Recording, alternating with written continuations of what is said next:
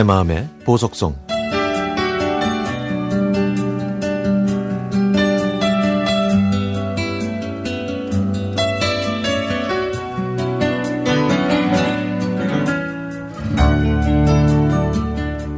저는 집에 있는 걸 좋아했던 지독한 집순이었습니다. 예전에 대학을 졸업하고 백수로 지낼 때 한 달 동안 저희 집 내부 공사를 한 적이 있었는데요. 저는 공사가 끝날 때까지 집 밖에서 나가지 않을 정도였죠. 그 한 달 동안 집에만 있는 게 저는 정말 좋았습니다. 학창 시절에도 그랬고, 직장 생활을 할 때도 그랬고, 쉬는 날에 저는 무조건 집에만 있었습니다. 어머니는 집에만 있는 제 모습이 꼴보기 싫으셨는지 밖에 나가서 친구도 만나고 연애도 좀 하라고 하셨지만 아, 저는 밖에 나가는 게 너무 귀찮았죠. 그냥 침대에 누워서 뒹굴거리거나 소파에서 텔레비전을 보고 있으면 행복했습니다. 남들은 계절이 바뀔 때마다 돌아다니지만 저는 텔레비전으로 계절의 변화를 보는 게 훨씬 좋았습니다. 오히려 저는 방송으로 보면 되는데 뭐하러 그렇게 사서 고생을 하는지 이해를 하지 못하겠더라고요. 저는 그리고요, 결혼의 뜻이 없어서 소개팅이나 선도 다 거절했었는데요.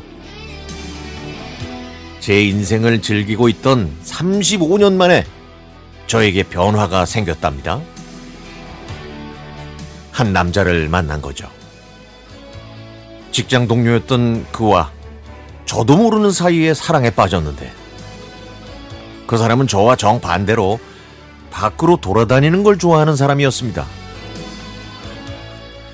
저는 조심스럽게 나는 집에 있는 걸 좋아하고 사람 만나는 거 별로 좋아하지 않는다고 했더니 그는 세상을 보여주겠다면서 쉬는 날마다 저를 데리고 돌아다녔습니다. 봄에는 꽃구경, 여름엔 계곡이나 바닷가, 가을엔 단풍 구경, 겨울에는 눈 구경을 하러 다녔고, 비가 내리면 차에 떨어지는 빗소리를 들어봐야 한다면서 자동차 안에서 데이트를 했죠. 원래 저라면 무척 힘들어 했을 텐데, 아, 정말 신기하게도 저는 그 사람과 함께 돌아다니는 게 좋았습니다. 모든 게 예쁘고 아름답고 신기하기도 하고 그랬죠. 장소가 중요한 것이 아니라 누구와 함께 있었는지가 훨씬 더 중요했던 겁니다.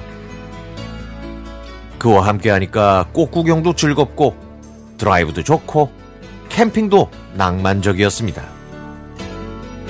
제가 35년 동안 돌아다닌 것보다 이 사람과 2년 동안 돌아다닌 게 훨씬 더 많았죠.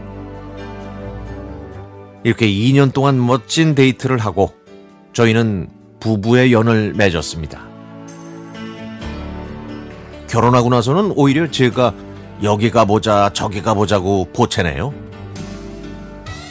이런 제 모습을 본 친구들은 지독한 집순이었던 저를 바꿔놓은 제 신랑이 대단하다고 합니다.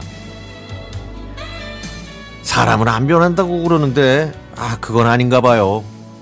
누가 어떻게 하느냐에 따라서 변하는 것 같습니다. 아, 제가 그 증거잖아요.